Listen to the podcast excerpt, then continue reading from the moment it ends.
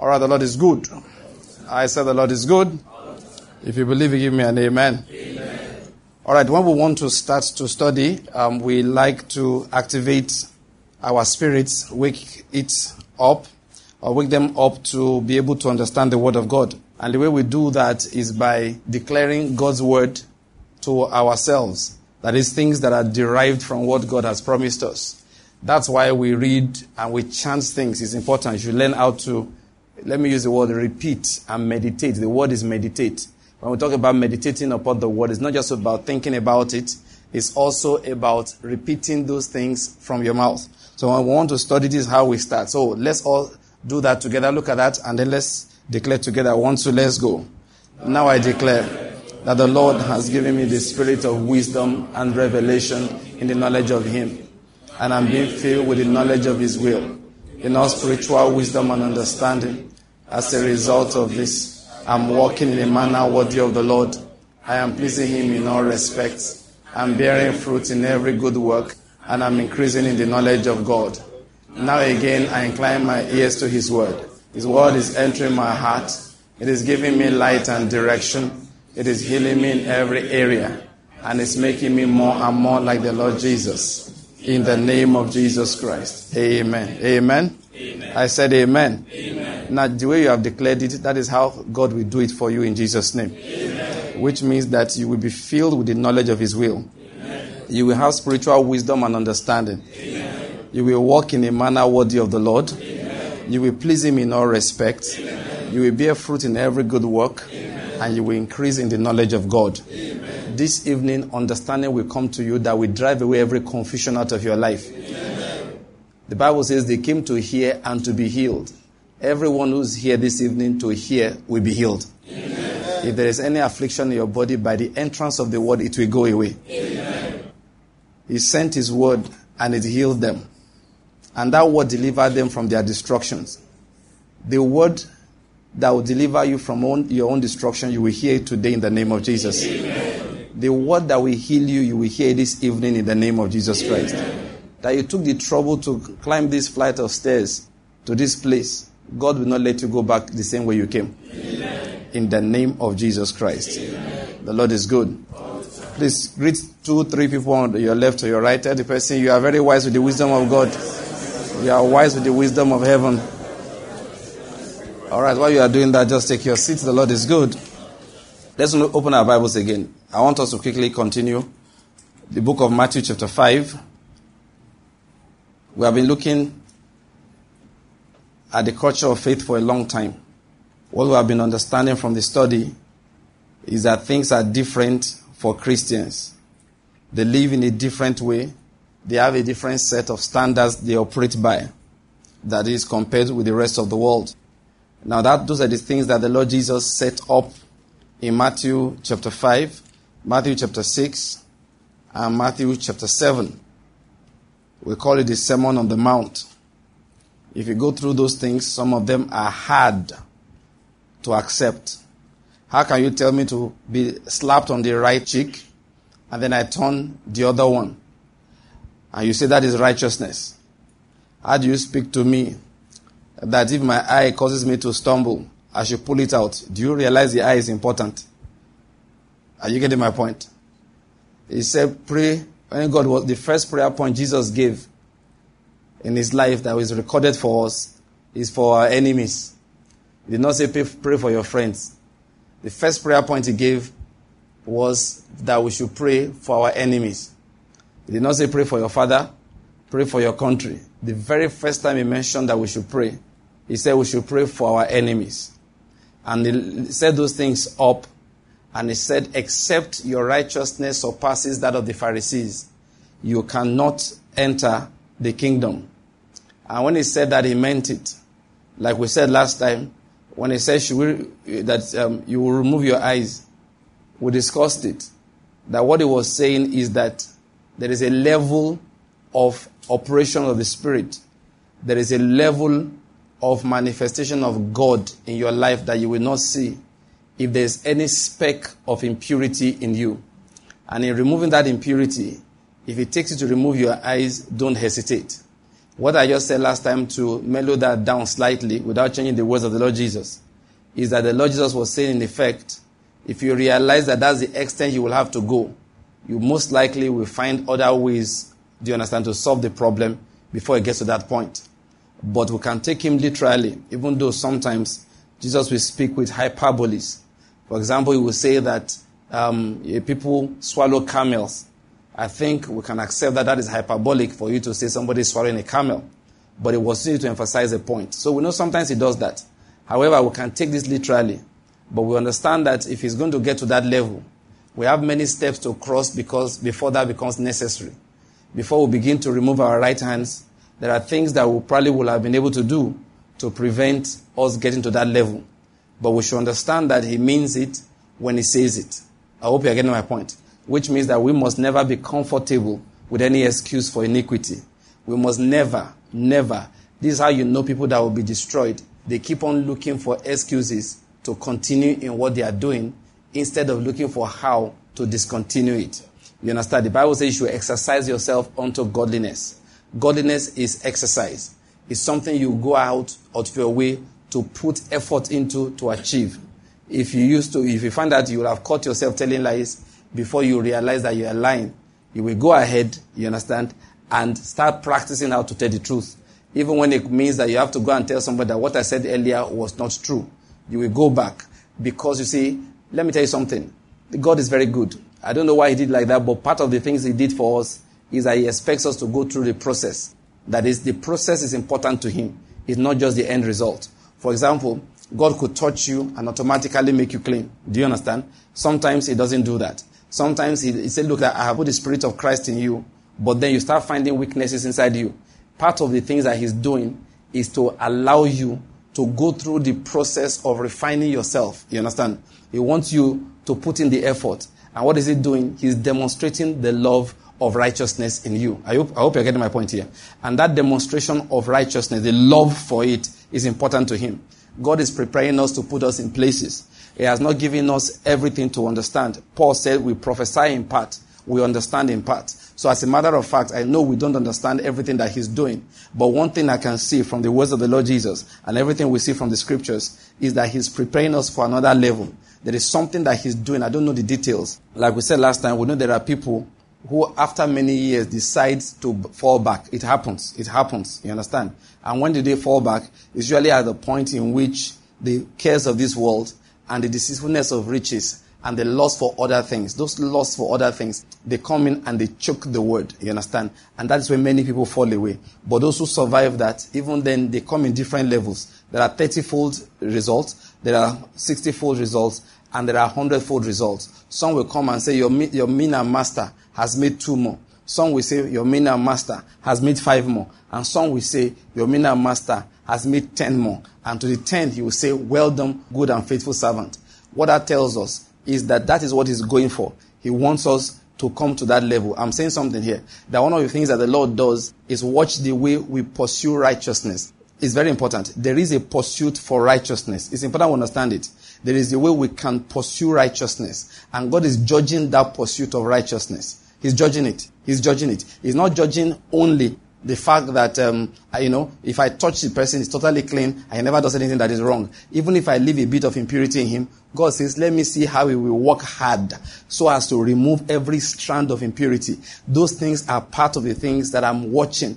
Those things are part of the things I'm using to judge where I will put this fellow when I return. Because as a matter of fact, one day the Lord Jesus is going to return and we are all going to give account of our lives before him that is a matter of fact. There are two kinds of accounts we're going to give. Or I said there are two kinds of fruits that he's looking for in our lives. First, he's looking for the fruit of righteousness. That is how much of Christ is being birthed in us. He will look for it. He will look for it. Okay? That is first one. And secondly, he will look for how well we fulfilled, how much we fulfilled the reason why he gave us life. Listen, I want to say that again. When you are making decisions in life, bear this thing in mind. One day, you will have to account for how well you fulfill the reason why he gave you life. It will happen. Listen, like we said the other time, there are two important questions Christians must answer. There are two important questions that God asks his people. He will come and say, Where are you? Do you understand? And when he asks that, it means that I kept you somewhere. I came to that place, I did not find you. I kept you somewhere. I came to that place and you were missing. The second question he will ask is, what are you doing here? When he finds you in certain places, if he gets to where you are supposed to be, you are not there. He will go ahead and go and look for you somewhere else. He will say to you, what are you doing here? Those are two questions that Adam had to answer. When God said to him, where are you? He had to tell, you know, he didn't say, I'm behind the, uh, you know, the sycamore tree. I'm behind the roko tree. I'm behind the pepper, pepper farm. He didn't say that. He said, look, I heard the sound of your voice and I hid myself. What was he trying to say there? That God was asking him also at the same time, where are you and what are you doing where you are? I hope you're getting my point. So Christians must bear this in mind. They have to answer that. And there are things you can't tell the Lord. You can't say, I have come to look for a future for my children. I hope you're getting my point. He doesn't accept that. You cannot say, I have decided I'm looking for where life is more comfortable. He does not accept that. What is important to him is what I gave you life to do.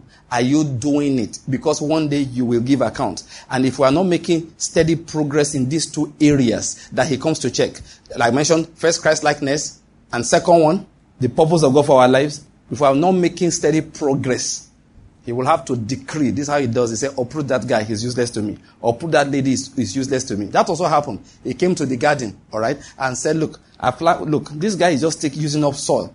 I've come here again and again looking for fruit. There is none. So what do we do? The Holy Spirit said, just please just give me one more, one more year. Let me dig around him. Let me see the kind of things that I can do so that he will produce results. And that one came next time, if there's nothing, then we are going to have to cut him down. I get to this particular point, I repeat myself again. Don't let anybody preach to you that because you have given your life to Christ, everything is okay. Giving your life to Christ is the beginning of a journey. I hope you're getting my point. Giving your life to Christ is the beginning of another journey. And all of us, we, we are potentially equal, but we are not all equal. Each person will start distinguishing himself or herself before the Lord by how he makes progress by how she makes progress in those two areas. Don't ever think the sacrifice of Jesus excuses you. It doesn't. The Bible says clearly, to whom much is given, much is expected. That is, if God cleanses you of your sins by the power of the blood of Jesus, He expects more righteousness in your daily work. Do you get what I'm going to say here? It does not excuse your problems just because you claim you are giving your life to Christ. He says, If I have cleansed you by the power of the blood of Jesus, then you should be able to walk above sin. I expect you to walk above the corruption that is in the world. I expect you to be able to distinguish yourself because you have the power of heaven working in you. I know that Daniel did not distinguish himself by his own energy. I know that Mishael, Hananiah, and Azariah did not distinguish themselves by their own energy. What I'm saying to you is that the same spirit that was inside them that helped them distinguish themselves is available to you. So you're not going to hide behind grace to continue iniquity. No, grace is the method by which we overcome every form of iniquity. That's what we've been talking about. And that's the point we're reaching here. That grace is the method by which we overcome it. Please, the doctrine began to make waves again. Let's kill it now before people, too many people believe it that grace means that, you know, people say salvation is purely by faith and by faith alone. And of course, we can all make those statements, but what do we mean by those statements? That's the issue. I was preaching on radio then, and of course, on Word versus Word, somebody called and he was kind of angry. I said, people don't open their ears when you are talking to them sometimes. It's called stronghold. They have made up their minds what they want to believe. Whatever you say, if he seems to disagree with what they have crammed or what their pastor has said or what one, one man of God has said, you know, they don't want to hear the opposite. They don't want anything that, is, that differs. He said he was quoting scriptures for me that salvation is by faith. And I'm saying, somebody actually, you know, wrote something on social media that I should withdraw that thing I said that salvation, there's more to salvation than salvation by faith. And I said, which Bible do you read? Do I have to agree with you just because you like it one way? I agree with the scriptures. I agree with the scriptures. James said clearly to us, if the faith does not have works, it's dead. James never said salvation is by works. He just said salvation is by faith, but the faith, if it's alive, it must have works. So if it doesn't have works, the person who claims to have the faith is deceived. Many people are deceived. Look, as a matter of fact, the word deception, to be deceived means that you think you are right, but you are wrong. And when you say you are right, you're not lying. You actually think you are right, but you are wrong. That's the meaning of deception. That's why on the last days, many people will go to him and say, Did we not prophesy in your name? How will somebody come to the Lord Jesus to say, I prophesied in your name, except that he felt that he really did and Jesus knew him? That was why Jesus said to the disciples, Don't rejoice that you cast out demons in my name. Don't rejoice that healing occurred by your hands in my name. Don't rejoice that demons were no trembling when you mentioned my name. He said, Rejoice in one thing that your name is written in heaven, that you are known. Your name is in the Lamb's book of life.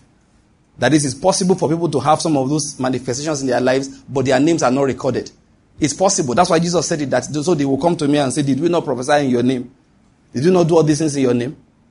That is, there are many people who today they are, past, they are pastors of churches. Jesus said, I don't know them. If I return today, I will cast them into the lake of fire. I don't know them. But every Sunday they are standing out there claiming to be preachers. And once you hear the word from their mouth, forgetting that there was a time God spoke through a donkey, how much more an unbeliever? You know, are you getting my point? If he could use a donkey, he can use anything. Very important. So many people are deceived. How do we know, all right, that our faith is genuine? James said there is only one way. Otherwise, we'll be walking in deception. He even said, he said, be doers of the word and not hearers only, deceiving your own selves. Many people go to church, he was saying, are deceived. Are deceived. And he said there is a way to know whether you are being deceived or not. Just check whether you are doing the word. If you are not doing the word, you are deceived. Your faith is not genuine. You are just lying to yourself. Very important point for us to understand. Many people are deceived. So that day that man I was speaking, told him, I told the young man, listen, don't preach to the converted. You know, don't preach to the converted. Don't bother explaining to me that salvation is by faith. I know. I am just saying that what about faith that is dead? According to James, can such a faith save anybody? It can't. That was the obvious answer. If faith is dead, it can't help anyone. So if your faith is not alive, it will not help you, it will not save you. But which kind of faith is alive? The one that produces works. We can't say these things enough. And the works, Jesus gave us a standard. That's what we've been looking at. Let's read it again. Matthew chapter 5. I encourage everybody to go through, read Matthew chapter 5, Matthew chapter 6, and Matthew chapter 7, and conform himself, herself, to the words that the Lord Jesus put inside there for us. Where I want to read, we're not reading everything. We'll continue from where we stopped last time. Matthew chapter 5. Let's start from verse 10. Blessed are those who have been persecuted for the sake of righteousness, for theirs is the kingdom of heaven. Blessed are you when men cast insults at you and persecute you and say all kinds of evil against you falsely on account of me. Rejoice and be glad, for your reward in heaven is great. For so they persecuted the prophets who were before you. You are the salt of the earth. But if the salt has become tasteless, how will it be made salty again? It is good for nothing anymore, except to be thrown out and trampled underfoot by men. You are the light of the world. A city set on a hill cannot be hidden. Nor do men light a lamp and put it under the peck measure, but on the lampstand, and it gives light to all who are in the house. He said, Let your light shine before men in such a way that they may see your good works and glorify your Father who is in heaven. Um, let's just read verse 43. Now, please, Jesus spoke in segments. In the first segment, he talked about being blessed, the things that you do. The other segment, he began to look at the commandments, how people should obey them properly. And then he talked about the practice of righteousness. That was the next segment. That's the third one, which is from chapter 6. But let's cross somewhere towards the end of that second segment and read from verse 43. I want to bring out just a statement at the end of that chapter. Say, so you have heard that it was said, you shall love your neighbor and hate your enemy. But I say to you, love your enemies and pray for those who persecute you, in order that you may be sons of your Father who is in heaven.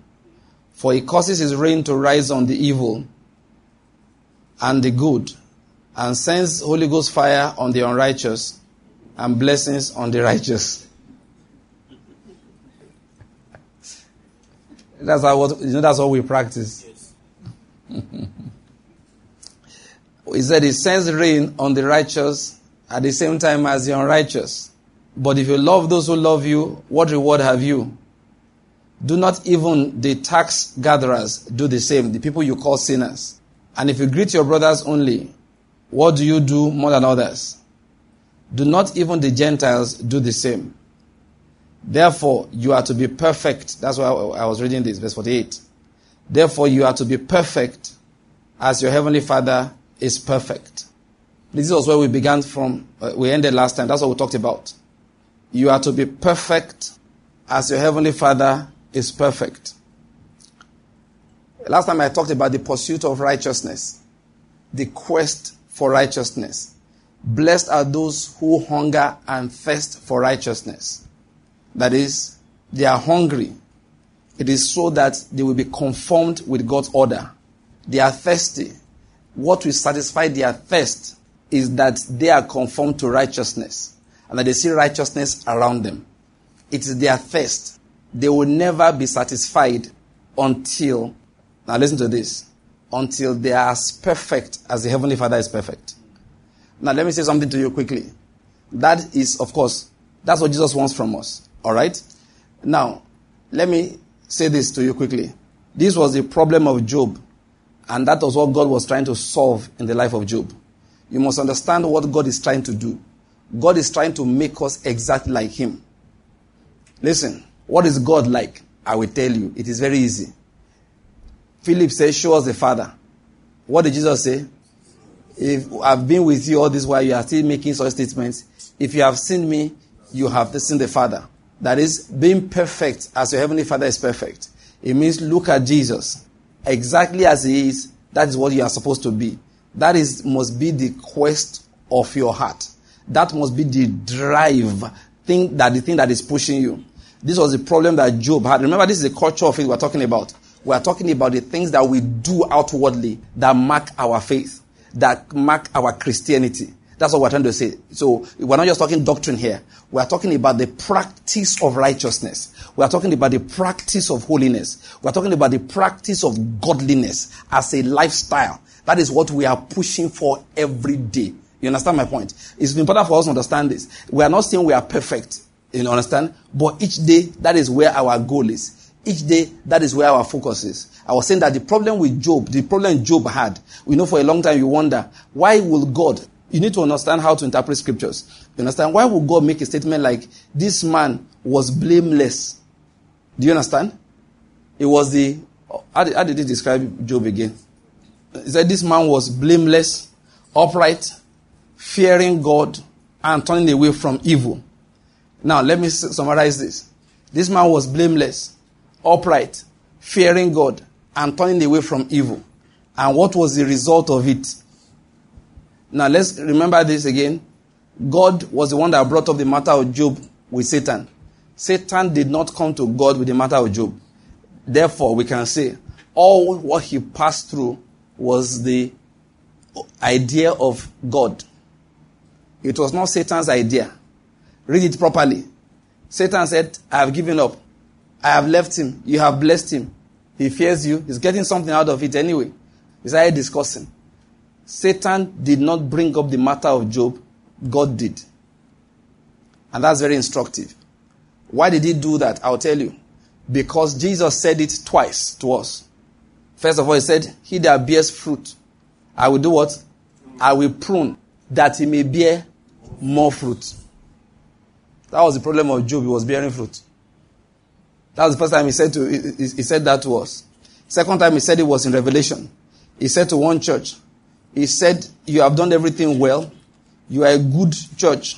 Everything about you is good. He said, however, you're about to enter temptation for 10 days. You will be cast into prison. Where is that one, please? If you know where it is, quickly help me. I know it's Revelation. I'm, it's open in front of me. I'm just looking for which verse of the two. It's chapter 2 and chapter 3. Chapter 2, verse 8. The church in Smyrna, God said, verse 9, I know your tribulation and your poverty, but you are rich. I know the blasphemy by those who say they are Jews and are not, but they are nothing but a synagogue of Satan. Do not fear what you are about to suffer. Behold, the devil is about to cast some of you into prison, that you may be tested, and you will have tribulation ten days. Be faithful until death, and I will give you the crown of life. Now notice this. These were people that had no problem. These were people that Jesus looked at and said that I know of your, um, what do you call it? He said, You are rich. He said to them, You are rich. At the end of the day, he said, You're about to be tempted again, tested 10 days. Listen, that is the way it works. The Lord Jesus said, He that bears fruit, I will prune, that he may do what? Bear more fruit. He saw them and said, These people are good. Let us perfect them entirely, so that they will be exactly like me and be exactly like the Father. Now, in Job's case, this was the issue. Please follow me. In Job's case, what happened was that Job was perfect as far as human beings were concerned. Job was upright as far as human beings were concerned. Everything that was in his life was good, but he had the righteousness essentially by works. God liked it, it was okay, but it was not perfect. Job was doing all right, but that was not all God wanted. God wanted the righteousness by faith to be manifested even in the life of Job.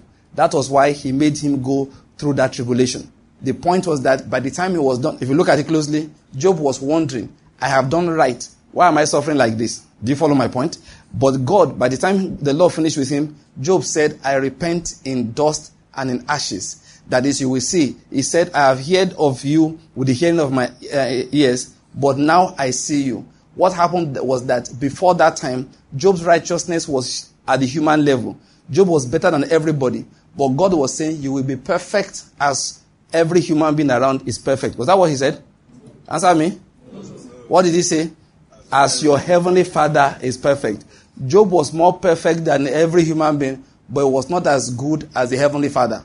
And it is not possible to be as, as your heavenly father is perfect. It's not possible to be as your Father in heaven is perfect except His Spirit is working righteousness inside you. So, what God was doing in the life of Job was to drive him to a point, which is what I'm talking about, where he will tap into the grace for righteousness and not be depending on his own works. Listen, I began by saying all those things that Jesus said we should accomplish, all those work that He said we should work, they are not humanly possible. They are only possible for people who are tapping into the grace that he brought into life. He said the law came by Moses, but grace and truth were realized through Jesus. Grace is divine power to do righteousness. Grace is divine power to walk in holiness and in godliness. That's what grace is. Now let me say it again. Grace is not the excuse hmm, for you to continue living the way you like. Grace is not that we say, look, grace covers. No. There's a difference between mercy and grace, actually. Grace is God's power, ability released. And what, I, what, what we succeeded in doing last time was to let us know that we must have a thirst for righteousness. You know, in Nigeria of today, every security man that is outfit I know, they are looking for how to collect money from people. Have you ever gone to the airport? You see people in uniform supposed to check. This is aviation security. So I don't carry Al Qaeda bomb onto a plane. And you are greeting me. International flight is just as bad. I don't know about now. The last time I used it. You ask, are you carrying money? You say yes. There's a law about how much you declare. You say, okay, no problem. I appreciate the officer.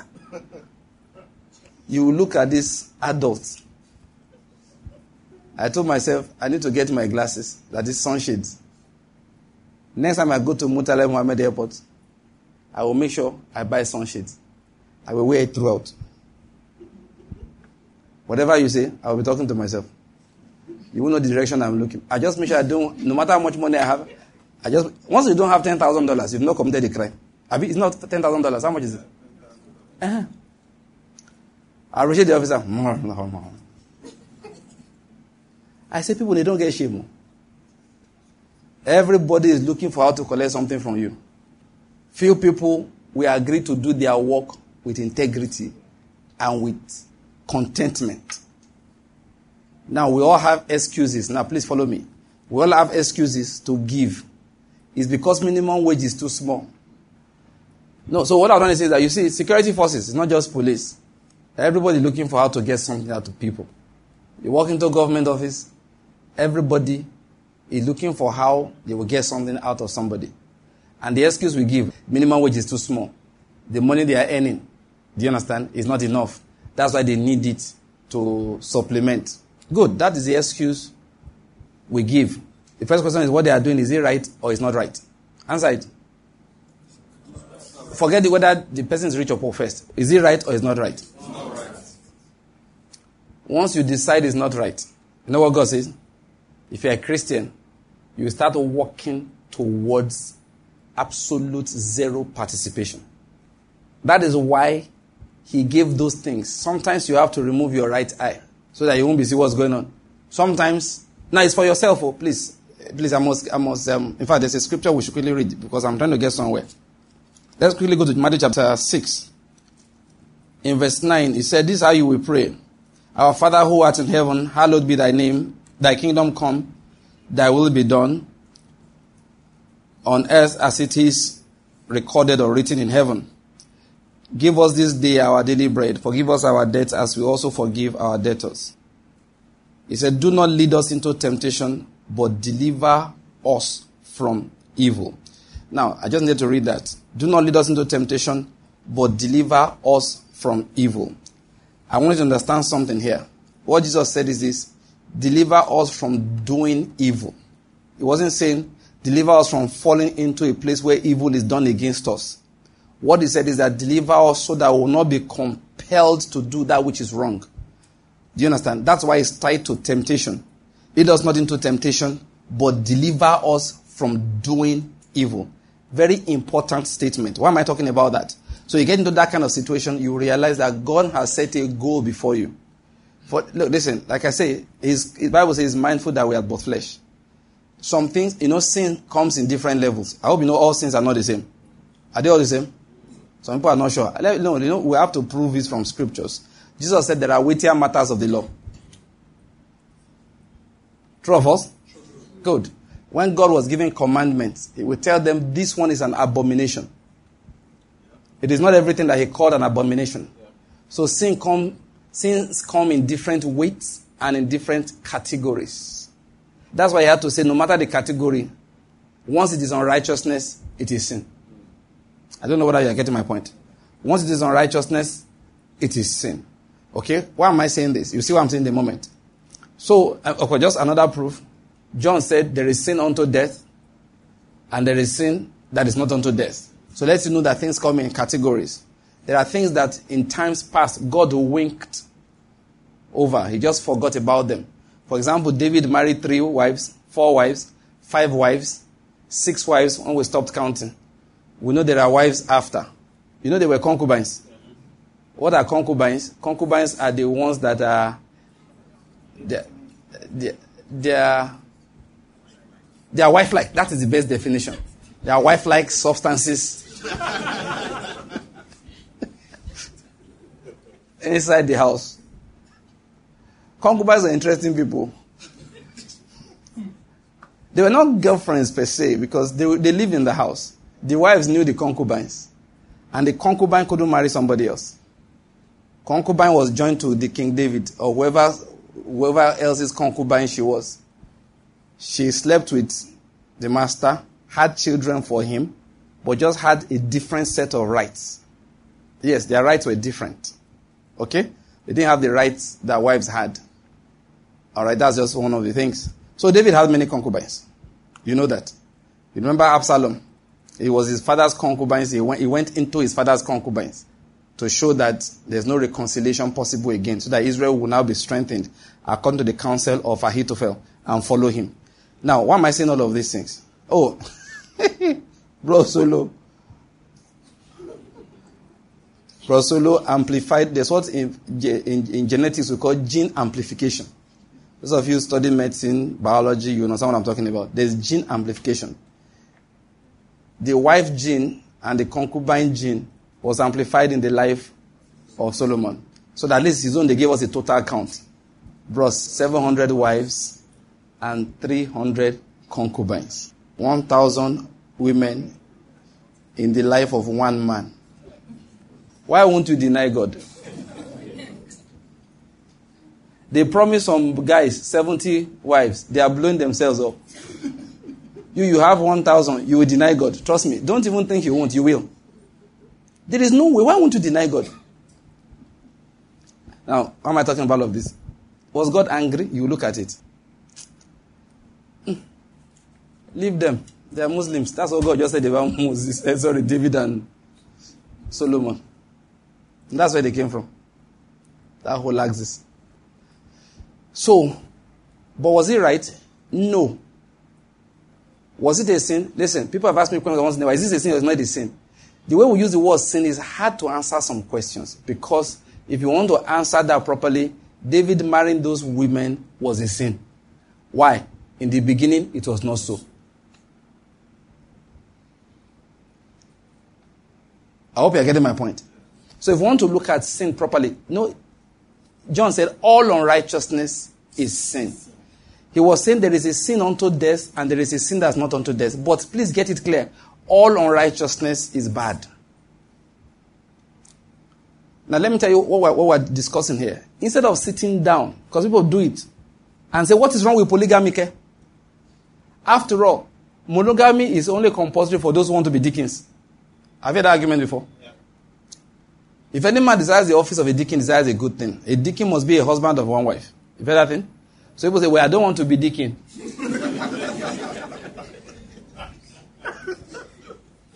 so I can be a husband of two wives, of three wives, or four wives. And what is the argument? That I don't want to be a deacon. Please let me just clarify for those who don't understand. The Bible never said really that the husband, the deacon, only deacons should be husbands of one wife. What is what the Bible said is that they are the example for the church. For example, it said a deacon must have an honest report outside. True? Does it mean those of us who don't want to be deacons, we can be jaguda outside? We can be thugs outside? No. So even though he said a deacon will be a husband of one wife, in the same way, he said the deacon must have what? A good report. He said must not be given to wine. Does it mean the rest of us, since we are not going to be deacons, that we must like to booze? Every evening, will you day joint? Ah, say, Pastor, okay, I did. I'm not a deacon, don't worry.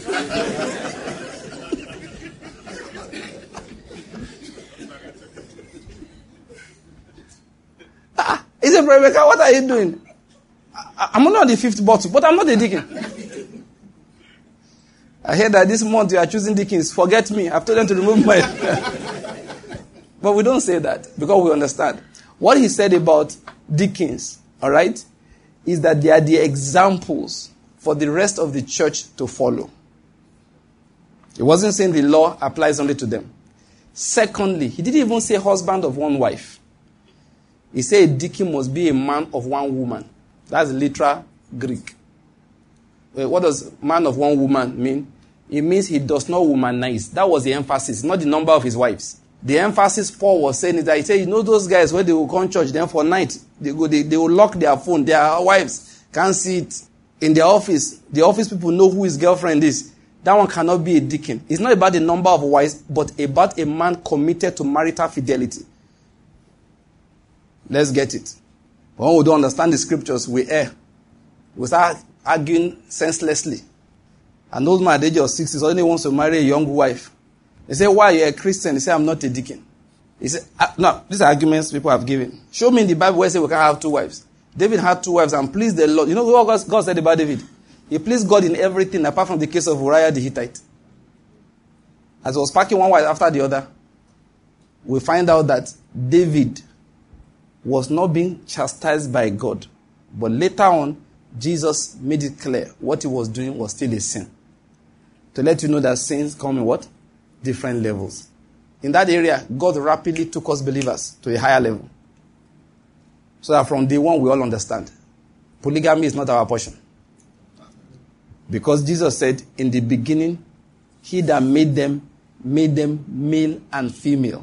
For this cause shall a man leave his father and his mother and be joined to one wife, to his wife. And the two, not the three, the two of them shall become one flesh. That is our reason for saying what we say. But you see, God has set us up to another level. We are closer to perfection than David was. We are closer to perfection than Solomon was. We are closer to perfection than Jacob was.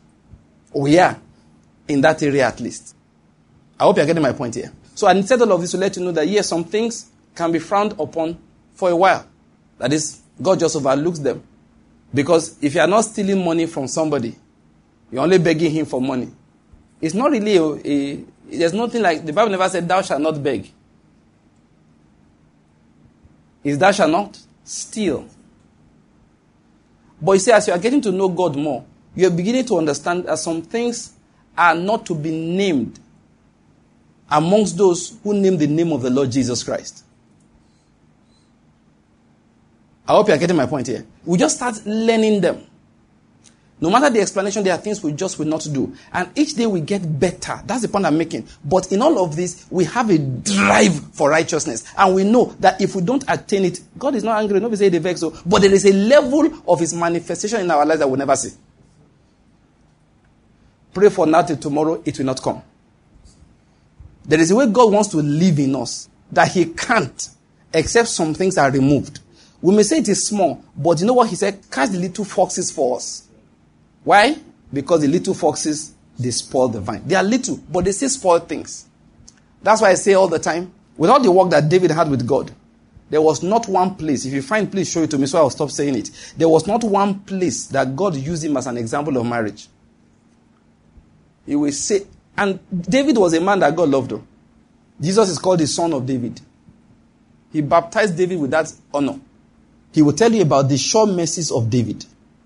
God so loved David, yet when it comes to marriage, he never gave him as an example.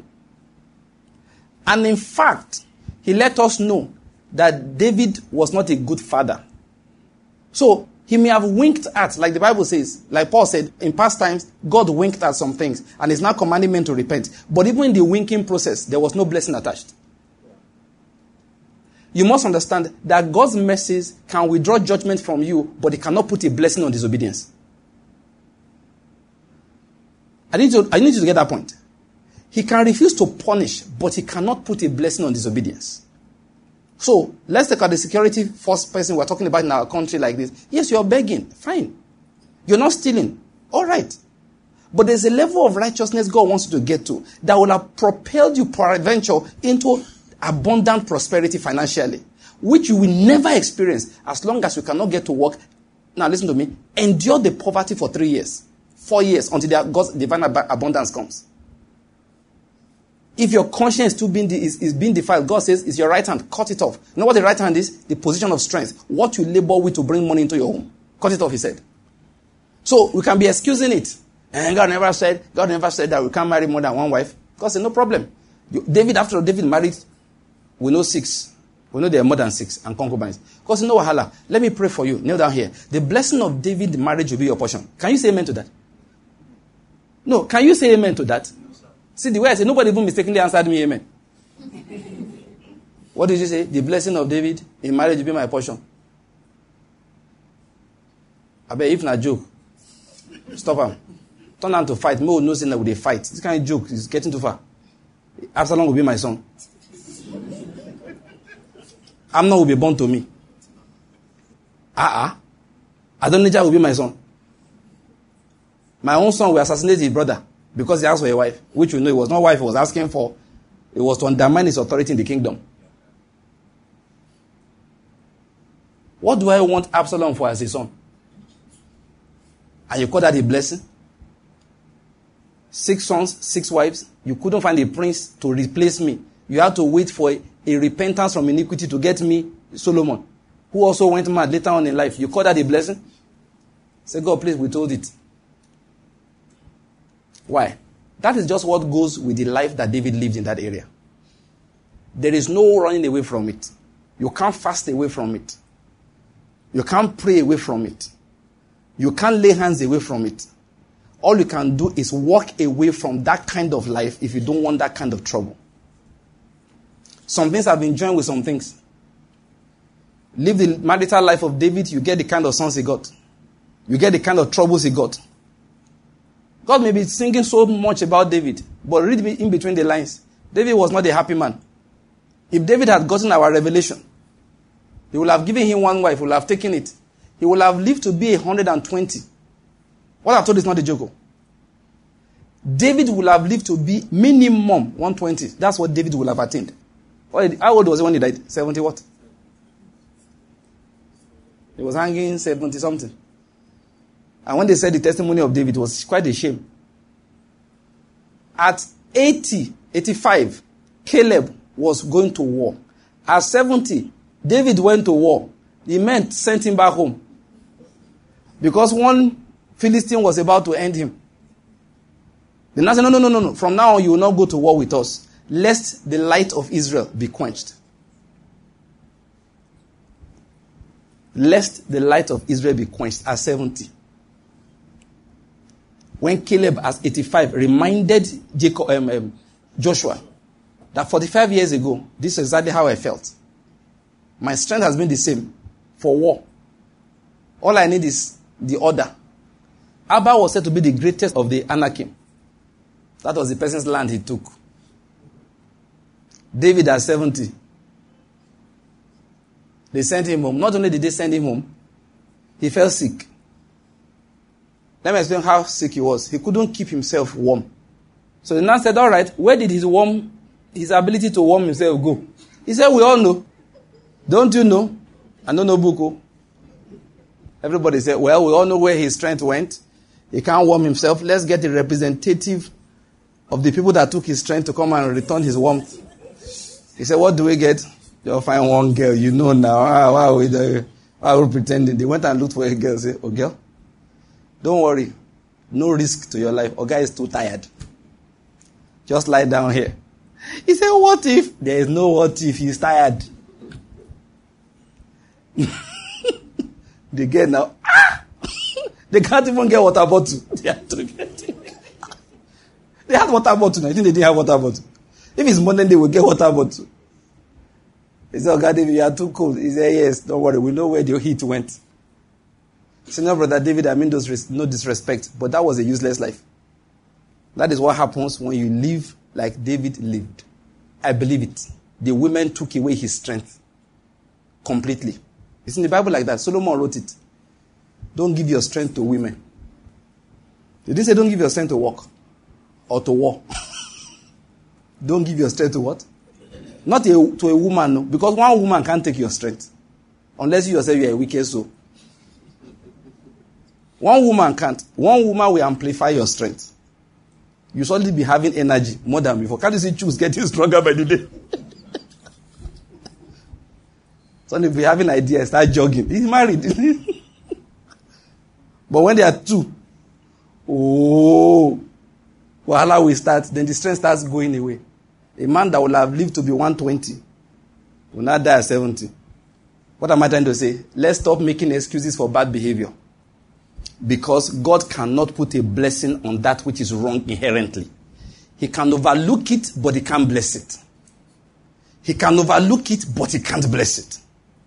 For that reason, everything we are looking for, that is, we are looking to attain everything that God. Let me give an example. One of the things I believe in very strongly is that when I read the scriptures, if there is a blessing inside, I say, God, we can't waste this line. We must experience it in this life. I hope you're getting my point. When Jesus said, Don't take thought about tomorrow, what you shall eat, what you shall drink, wherewithal shall you be clothed. After this, Gentiles pray, pray, they come to church and pray about it. You seek first the kingdom of God and righteousness, all of that shall be added to you. So, what am I aiming for? A point in which I never have to ask God for anything. Personally. That if it comes to my mouth that, Lord, um, I'll need to change my car. Keep quiet. Stop saying it. Seek the kingdom. Now, when you see such things, you know what, what, what, we're saying? We want to experience it. We don't want to get to heaven. And Jesus said, You didn't have to pray those prayers, so I hope you know. Say, Lord, ah, but after I prayed for seven weeks, you finally brought the car. He said, That's because you were not seeking the right things. If you had removed your mind from it, I would have given that car in six weeks from the time you first thought about it. If you have spent the energy pursuing righteousness. I don't want to get to heaven. You understand? Let me tell you, one of the things, look, Psalm 92, I love Psalm 92. I believe very strongly that old age is not a disease. Old age is not a disease. According to scriptures, age is allowed to do only one thing for you, which is what? Make you wise. So, I'm old. That's why my hip is paining me. I don't believe it. I'm old. That's why I can't see clearly. I don't like it. I'm old. That's why my ankles, uh, my, my joints are paining me. You know, at your age, arthritis. I don't say it near me. What the Bible says is, as an old man, I should be young in my, in my, you know, strength should be my portion that at the age of a hundred, I should be considered a young man. But you know what God is saying? That is my promise. Oh. But do you know why many people don't experience it? Because of the little David attitude in their life, their lives. You, you, you understand my David attitude now? There are things they just don't accept from the word to walk by it. They make excuses, and when they do, I can overlook, but I cannot bless it. There's a way they handle their finances, I don't even like it. I will overlook a lot of things they are doing, but I will not bless it. Now, we understand all of these things, therefore. You know what Paul said? He says, since we have these promises, beloved, what do we do?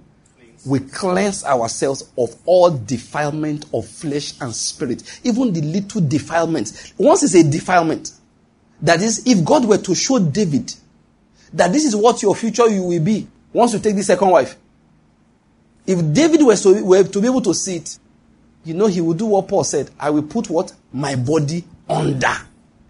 Say, but that girl is fine. My body under. Because you have seen that girl is fine. You have seen Absalom killing somebody. As I say, ah, see, Nabal has died though. Abigail is free. Hey, Abigail, wise girl. She's free? Yes. Nabal is gone. Wow. As you're about to go and greet the widow Nabal, you just see Amnon raping somebody. So you say, May the Lord comfort you in Jesus' name. You carry your body and you go back away. Are you getting my point? You are beginning to see that look, this one God may wink. Oh. God may not say anything. No. That's how all this God told me. God told me to do the things that scriptures have made clear to us that we're not supposed to do. There is what is called a just recompense of reward for disobedience.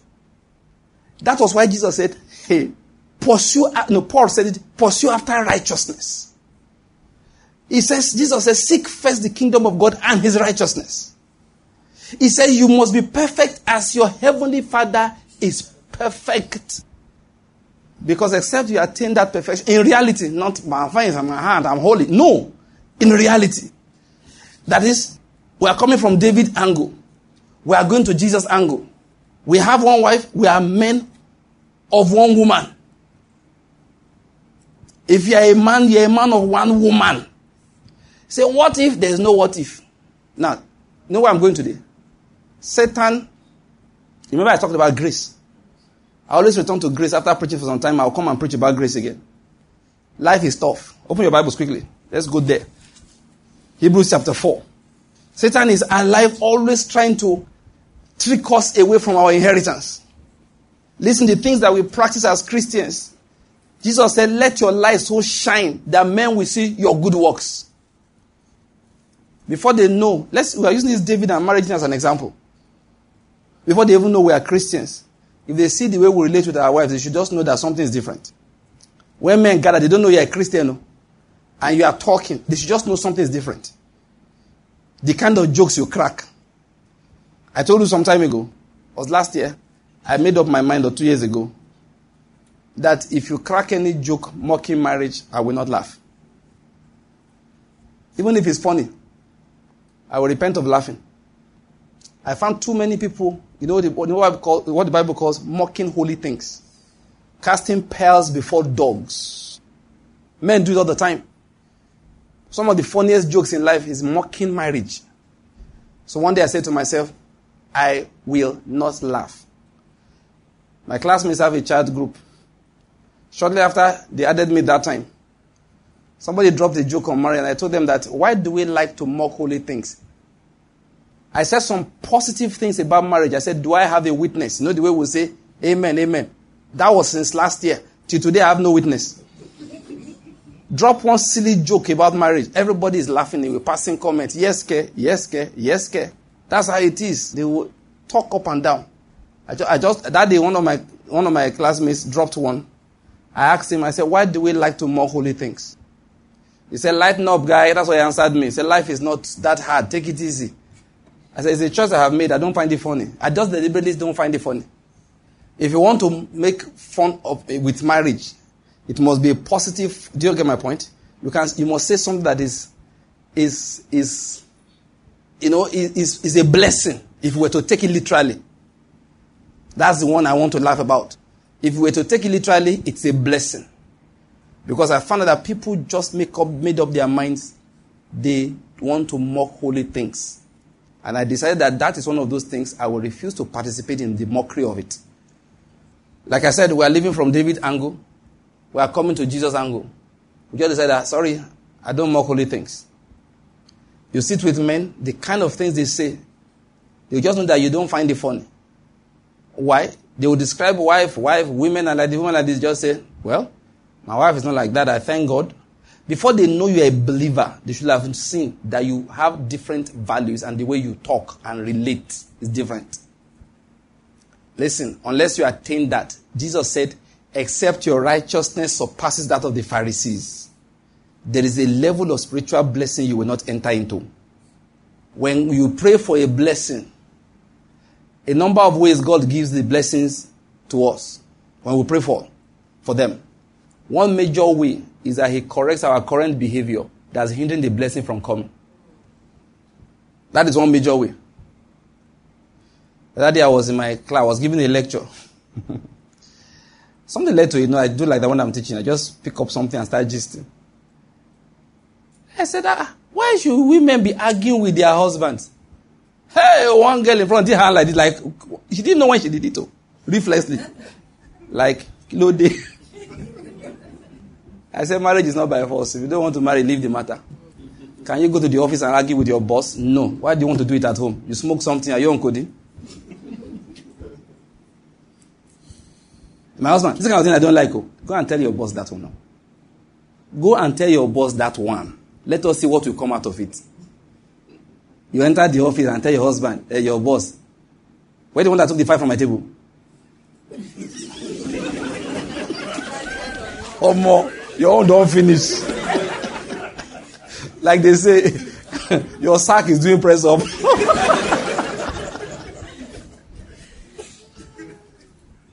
There's a level of joy we are looking for. God says, listen, no matter how much you pray for it, I can't give it to you until you learn the precepts that produce it. That's what he meant when he said that, except your righteousness surpasses that of the Pharisees. Some time ago, I've not finished processing it. it has to do with money. I just realized that the Holy Spirit was telling me something about money. That if you understand the flow of money, you never lack it. I've not finished processing it. What I mean by flow, I realized what he was saying is that if you restrict the flow, you block the coming in. You know what the law was saying? If I say this, to surprise many people.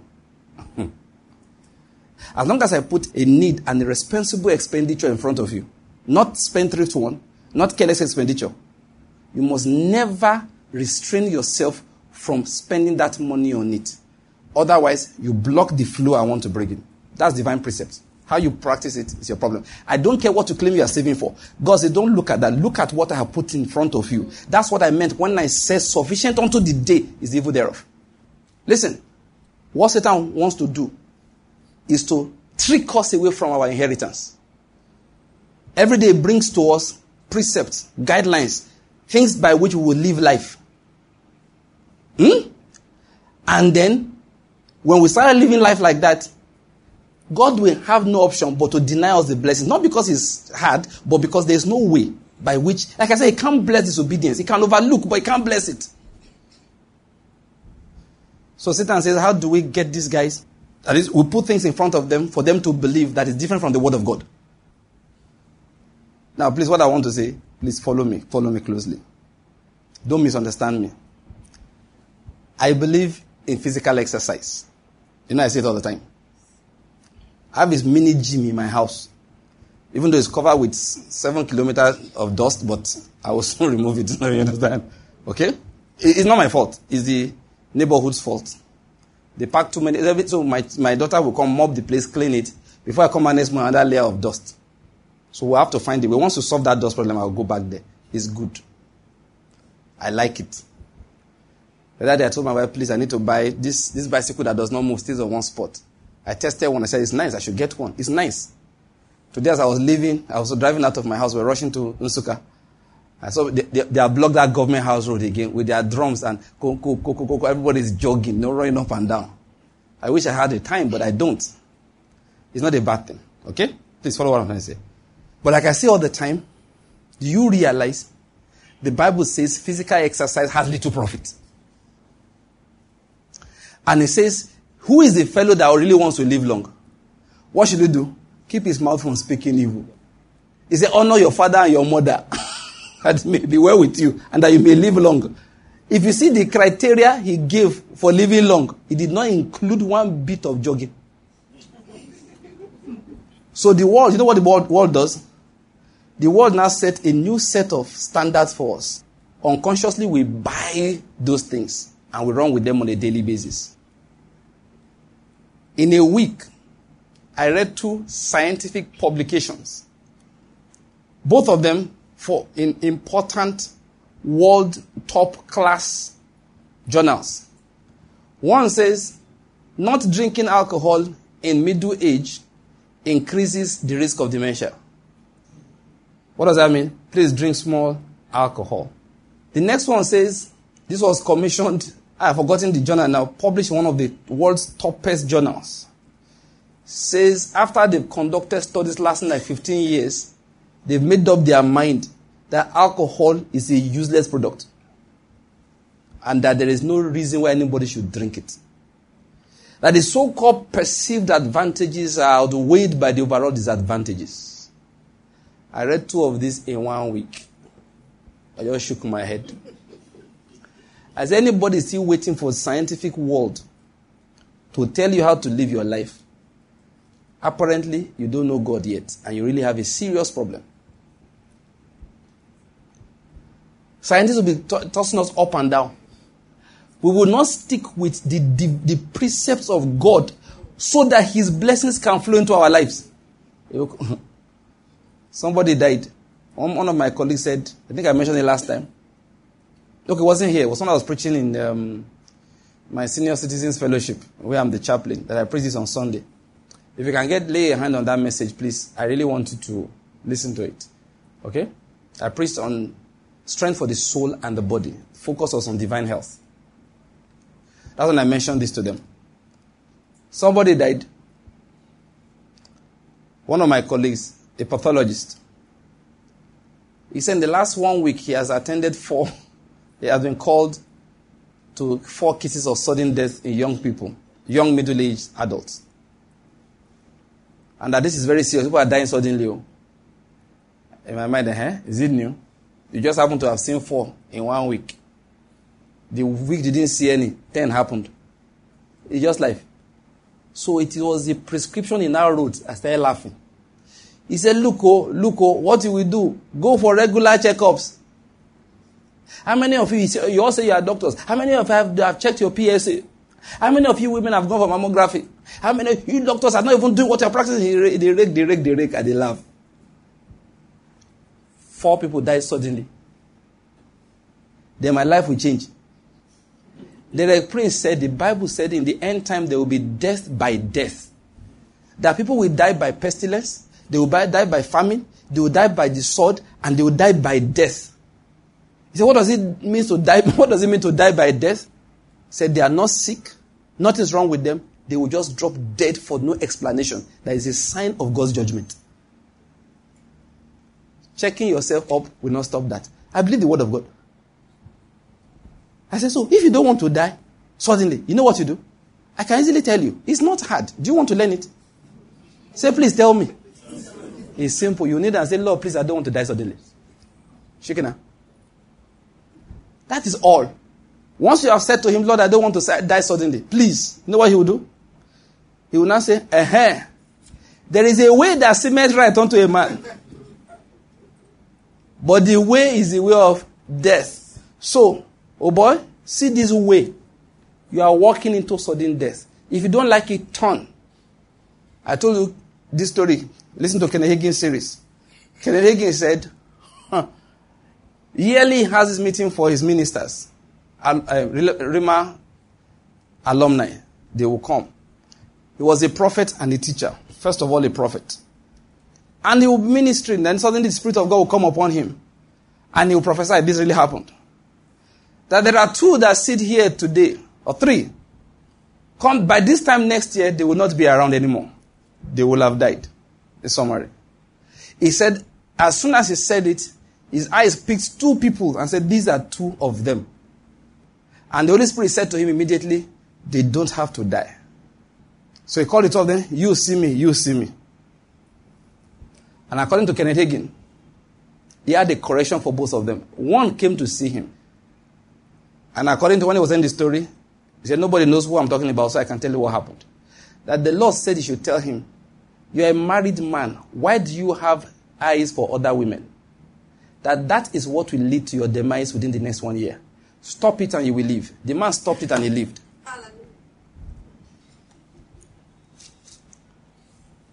The other fellow, he didn't tell us what his own problem was. He told the man, See me. That one never came. People reminded him. Man of God said you should come and see him. Mm, no. Uh, later. One elder said, I was there. When Brother Higgins said you should see him, have you gone to see him?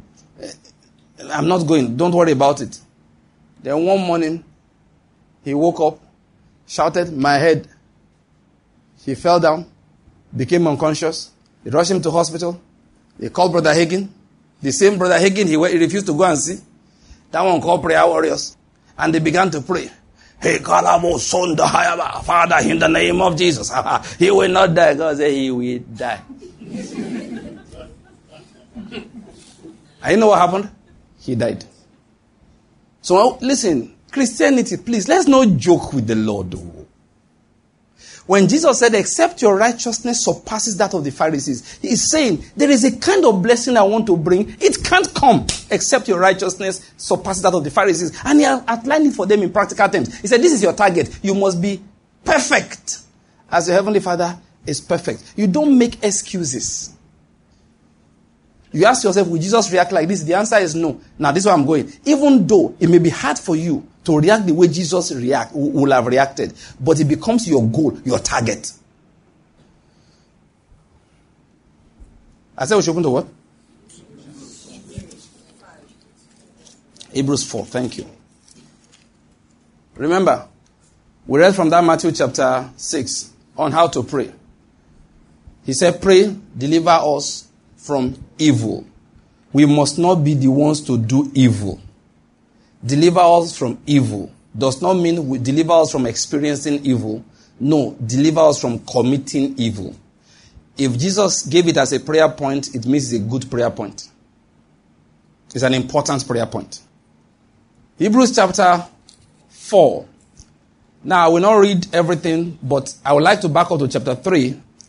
In chapter 3, he began to tell us about the faithfulness of Jesus and how, in verse 12, we should be careful lest there be any one of you with an evil, unbelieving heart. Please follow this. An evil, unbelieving heart who falls away from the living God.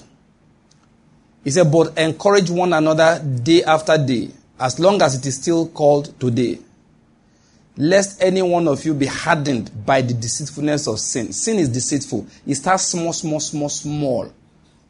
Sometimes when I hear some things that some so called great men of God do or have done, you ask yourself, how did this start? How did he get to a point where a man of God, look like my wife will say, when she will hear some things that preachers do, she say, my husband, is it that some people don't just fear God? That if I'm the one, I'll, just be looking over my shoulder because I will be afraid.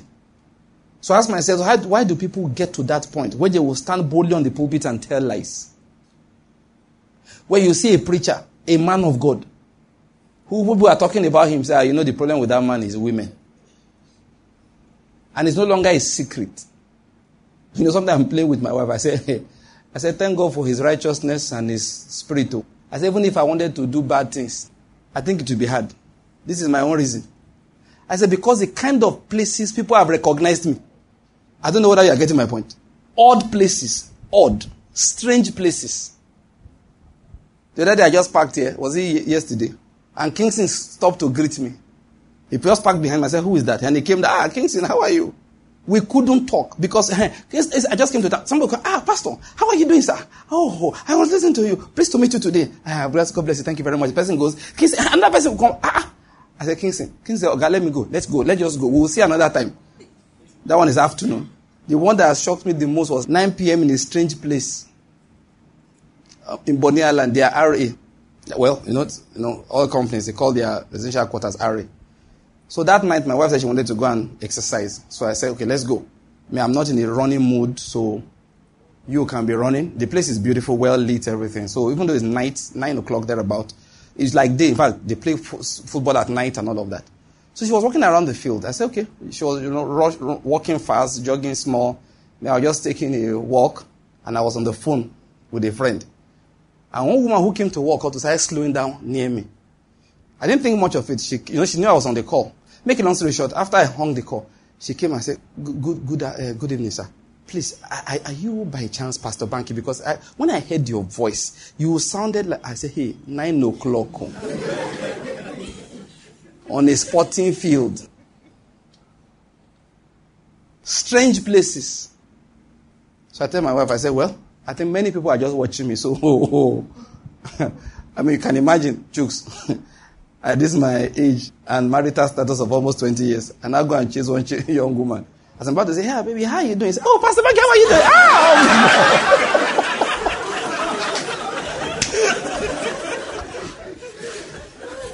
be that, be that.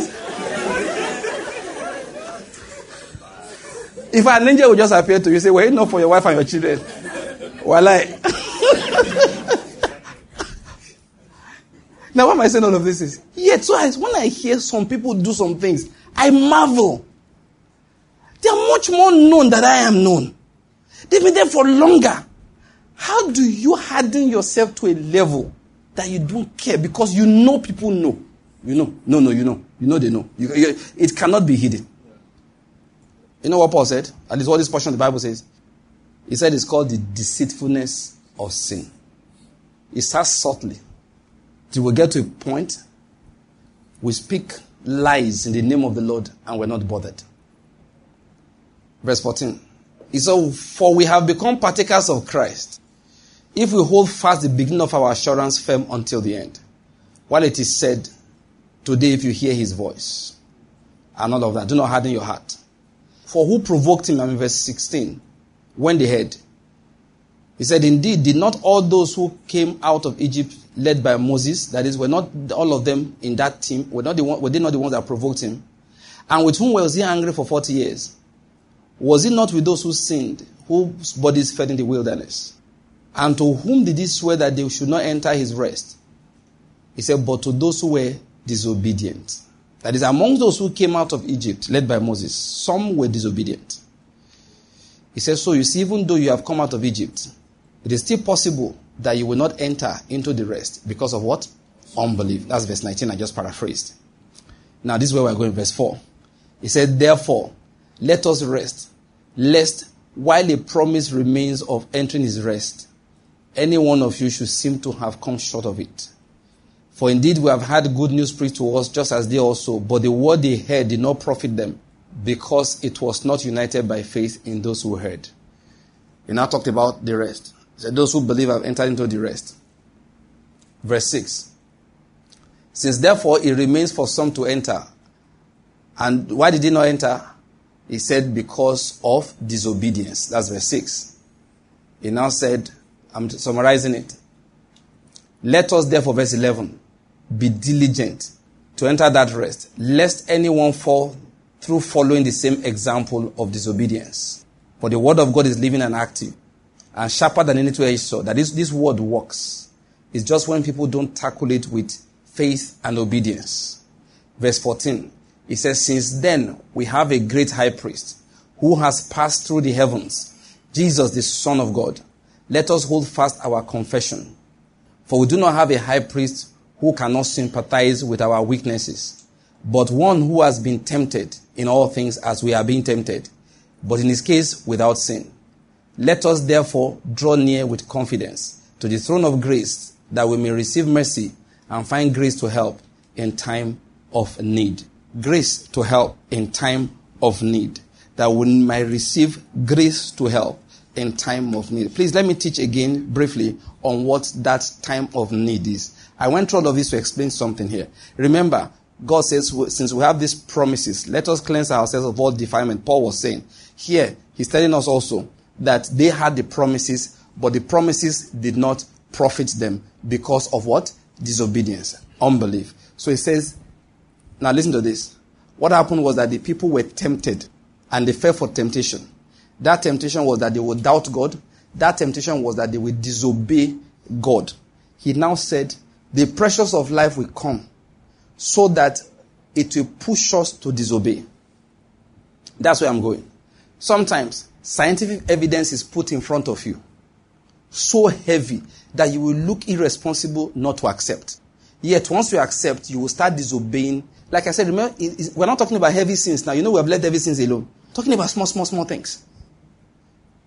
He said, those are the times that I call the time of need. The time where you need strength to continue to obey God, despite the fact that the pressures of life are being mounted on you. The time, because that's what happens. Something leads people to start disobeying God, and usually it's pressure. We're talking about somebody in the security forces not begging for money, not participating in rogering business. You know what they call roger business? Not being a man that they say, check, make sure the airlines are safe. You are there, greeting anything. Ah, your boys are here. That means if I give you 10,000 naira, you may forget to properly check my bag. Because that's what money does. It blinds the eyes of the seeing. You, are not trying to close your eyes, you just don't see again. You just don't see. You, you, are, you are looking like this one. The money becomes what? Logs in your eyes. You don't want to be like that. But when you, all of you know school fees, you will soon get a text message. You know they have happy new month. You will soon see happy school fees week. Have you not received that one before? I got it sometime a few months ago. Somebody sent a message out. One of my classmates said, Happy school fees week. It's coming. But pretend like it's not coming. This is where Apostle straightened up. you know what he said? Tell me about it. then somebody will now say to you, Don't participate in what is not even a mortal sin. That's what we are saying. God gave us two, two recipes for victory. First, he said, hold on to your confession. That was the first recipe he gave for victory. Verse 14. Since then we have a great high priest who has passed through the heavens, Jesus the Son of God. Let us hold fast what? Our confession. One thing about confession is that it's just your mouth. It's just you. It just talk time. For example, you know what the Western world tried to do? They took away the confession. They told everybody, you need to be, ah, I saw that terminology yesterday in Newsweek. You need to be a teleological thinker. Is it teleological? To believe that there was creation. You need to be a teleological thinker to believe everything has a purpose. That has a pro- problem with teleological thinking. People always think there is a purpose. Sometimes there's no purpose. Giraffe's neck is long by accident. He wrote it there. I'm not joking. No. He wrote that one there. That the neck of the giraffe is long by accident. It's just that because the neck is long, it gave it a survival advantage when food was scarce. So it persisted. In my mind, oh foolish Galatia. Do you know why we think with purpose in mind? Because we know there is a creator. And everything he does has a purpose. And life and science has shown it that they do have purposes for the way things exist. Anyway, they first call everybody, they give you a bad name. So that when you say something that has to do with this, is it teleological? Ah, I forgot the terminology. Or teleological thinking. They say, you're a Jew man. You're not modern. You are a bigot. You are a fanatic. When they give people those names, you know what happened? They withdraw their confession of faith. And that's what they were going to.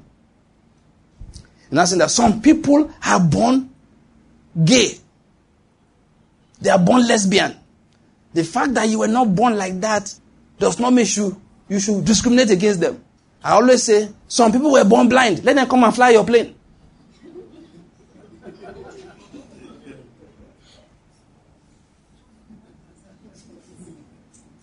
Didn't Jesus encounter one?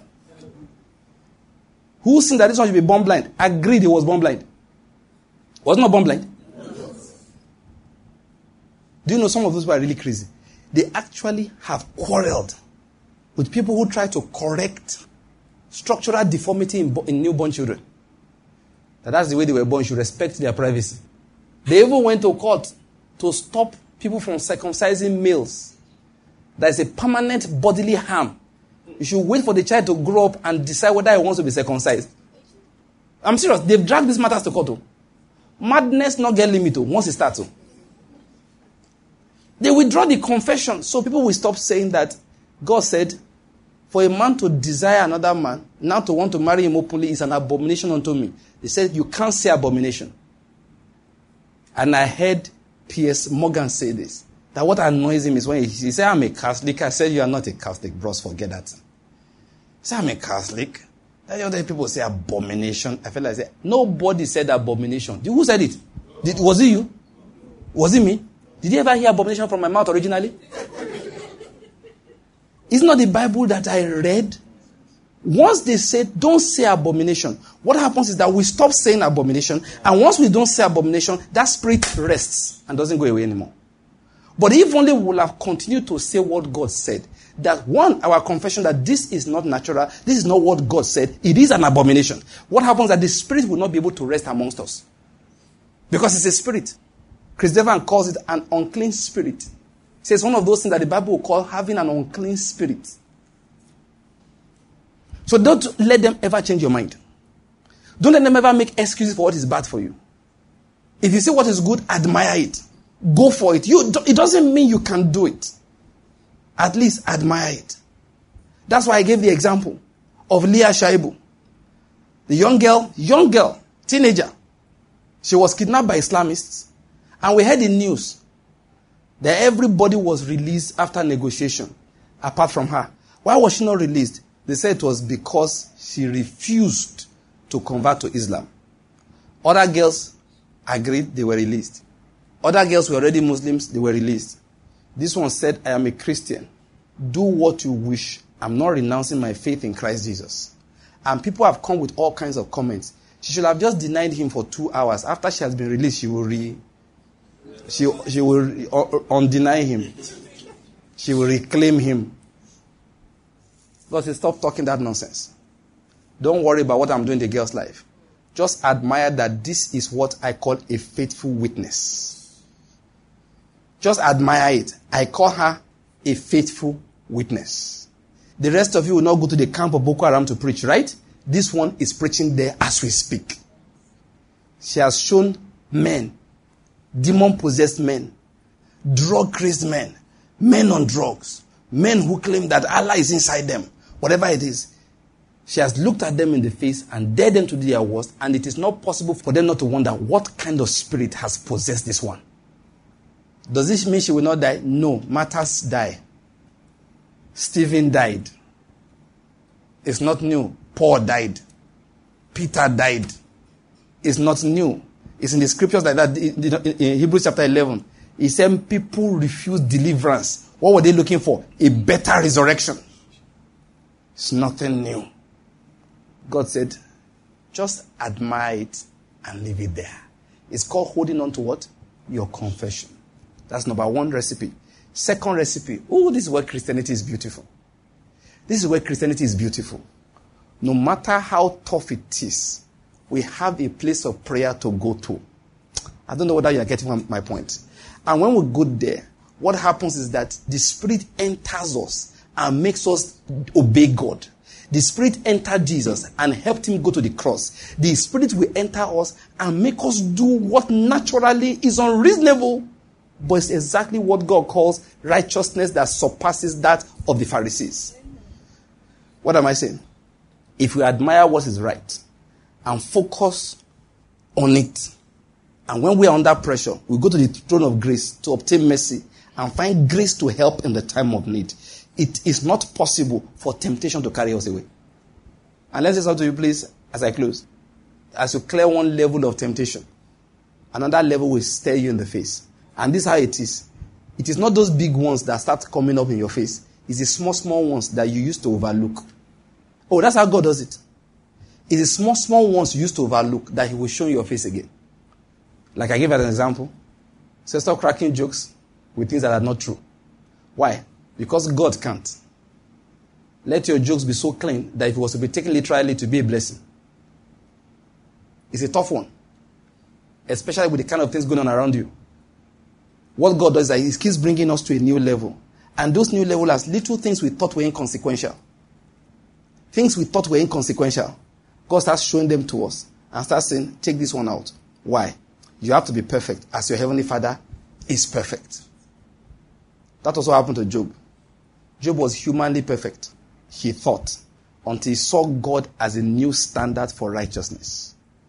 If you listen to the habitation of God, you'll be amazed at how God judges what they call sin. If I tell you I'll be in your house tomorrow morning by 8 o'clock, and I was about to leave my house by 7, it starts raining heavily. And as a consequence, I can't reach your house till 10 o'clock. You know what God says? It's iniquity. Do you not have an excuse? It rained heavily. Everywhere was flooded. I didn't even have a car. The kekes were not working. No taxi agreed to stop. It was raining heavily. God said, But you gave your word and it fell to the ground. Do you think if I was the one that said I will be there by tomorrow morning by 8 o'clock, it will happen that I will not be there? There is a way we can do it. He said, No, but Lord, it was not my fault. When God asked Job about where he was when he created Orion, was it his fault? You must understand God. He's not asking you to take the blame per se. He's saying to you, recognize your ungodliness. Because if it was Samuel, he would have been there. You see, but it was reading. He said, if Samuel said, I'll be there by 8, by 7.20 the rain will stop so that the word of Samuel may not fall to the ground. What happened that your word is so useless, rain can stop it? Instead of sitting down and saying, it's not my fault, it's not my fault. Just recognize. There's a level of godliness you have not attained to. Just recognize it. Instead of saying, well, it wasn't my fault to go home and say, Lord, I told that man I'll be in this house by 8 o'clock, but I did not make it. I am sorry. Leave it there. If you pray that kind of prayer a number of times, it will happen one day. You will say to somebody, I will see you by 8 o'clock. Are you getting my point? By 7, rain starts falling, flood everywhere. People are even fighting. There's a riot on the street, all kinds of things. Yet, suddenly an armored vehicle will stop. I say, ah, Chooks, how now? Hey, over a long time. Where are you going? I wanted to say, ah, come in, come in, come in. It will drive you through all the trouble drop in front of your friend's house by five minutes to eight and say, have a nice day. Sometimes it will, it will even be somebody you recognize. A man will just say, you look like you need help. Ah, I don't know. I wanted to go somewhere, but look at all of this. Enter my car. You know, it's not where it's armored. It's an armored vehicle. There will be no trouble. And then he drops you. And you turn around to say bye-bye and you can't find him. Why? The Lord sent a chariot of heaven with an angel to convey you to a place so that your word will not fall to the ground. That's where he's taking his people to. But he said for us to get to that level of manifestation, we have to wipe out what? Every little thing. Christianity? Let me tell you God's purpose. He said he wants to, I don't know how many of us are here. He said every one of them should be God walking on the earth. You remember the way Jesus was? You know what God wants? We live here. All the Jesuses are going back. Some Jesuses are going home, they are husbands. Some Jesuses are going home, they are wives. Some Jesuses are going back to police station, they are policemen. Some Jesuses are going back to the hospital. They are doctors. They are nurses. They are all kinds of Jesuses. Imagine a nation that is filled with Jesus of every sort. Which problem will they not solve? He said, but this will not happen except their righteousness surpasses that of the Pharisees. And he has given us a key. Maintain what? Your confession. And in the time of trouble, go to the throne of grace. Obtain mercy. Find grace to help in the time of need. Listen, there is no temptation that God will not give you the grace to overcome, whether it is big or it is small. It will happen that they will slap you on the right cheek, and you are thinking, How do I turn the left? How do I turn the left? Is that you don't know you've turned the left? It's when the second one lands, Bozaza, you are slapping me again. He said, You turned the left now. You now realize I didn't turn it, the Holy Spirit did. That's why your name is Mishael, Hananiah, and Azariah. They will put you in front of the fiery furnace and you will not bow. Not because you are strong, but because you have received grace to help in the time of need. I hope you've got my point. Let's bow down our heads and give the Lord thanks. Say, Lord, thank you. Thank Him. Bless the name of Jesus indeed. Let your voice reach Him in appreciation that you've heard the word of God though difficult, though hard, but yet His Spirit is there to help us. The Spirit of God is there to help us. It's not by our strength. As you were opening yourself to that word, the Spirit of God was entering you, giving you strength to please Him. Bless the name of the Lord. Say, Father, I thank you because you've once again sent pure word to me. This is pure, this is undiluted. And I receive it with thanksgiving. I receive it. Lord, we bless you. Father, we give you praise. In the name of Jesus, we have prayed. As you go, may the Lord keep you. May the Lord bless your bread. May the Lord bless your water. May the Lord show you favor. May the Lord show you mercy. Everything that God has promised in Christ Jesus, may you be a partaker of it. If you have a course of traveling this week, the Lord will go with you. Because of you, that vehicle would not have that accident. Because of you, when you step into that place, there was confusion before. Order will return. Peace will return. In the name of Jesus. If you're sick, like we always say, why the world was going on, we believe God healed you. And we say, go and check, and you will confirm that indeed God has healed you. In Jesus' name we have prayed. Praise the name of Jesus. Because of the grace of our Lord Jesus Christ, surely we have passed out of death and we have passed into life. We have passed out of darkness into the light of Christ. We have passed out of the curse into the blessing. All things are passed away in our lives. We are now filled with the Spirit of Christ. We live above sin and walk above the devil because we are seated high above with Christ. This is a season of multiplication and dominion and shining forth in the name of Jesus Christ.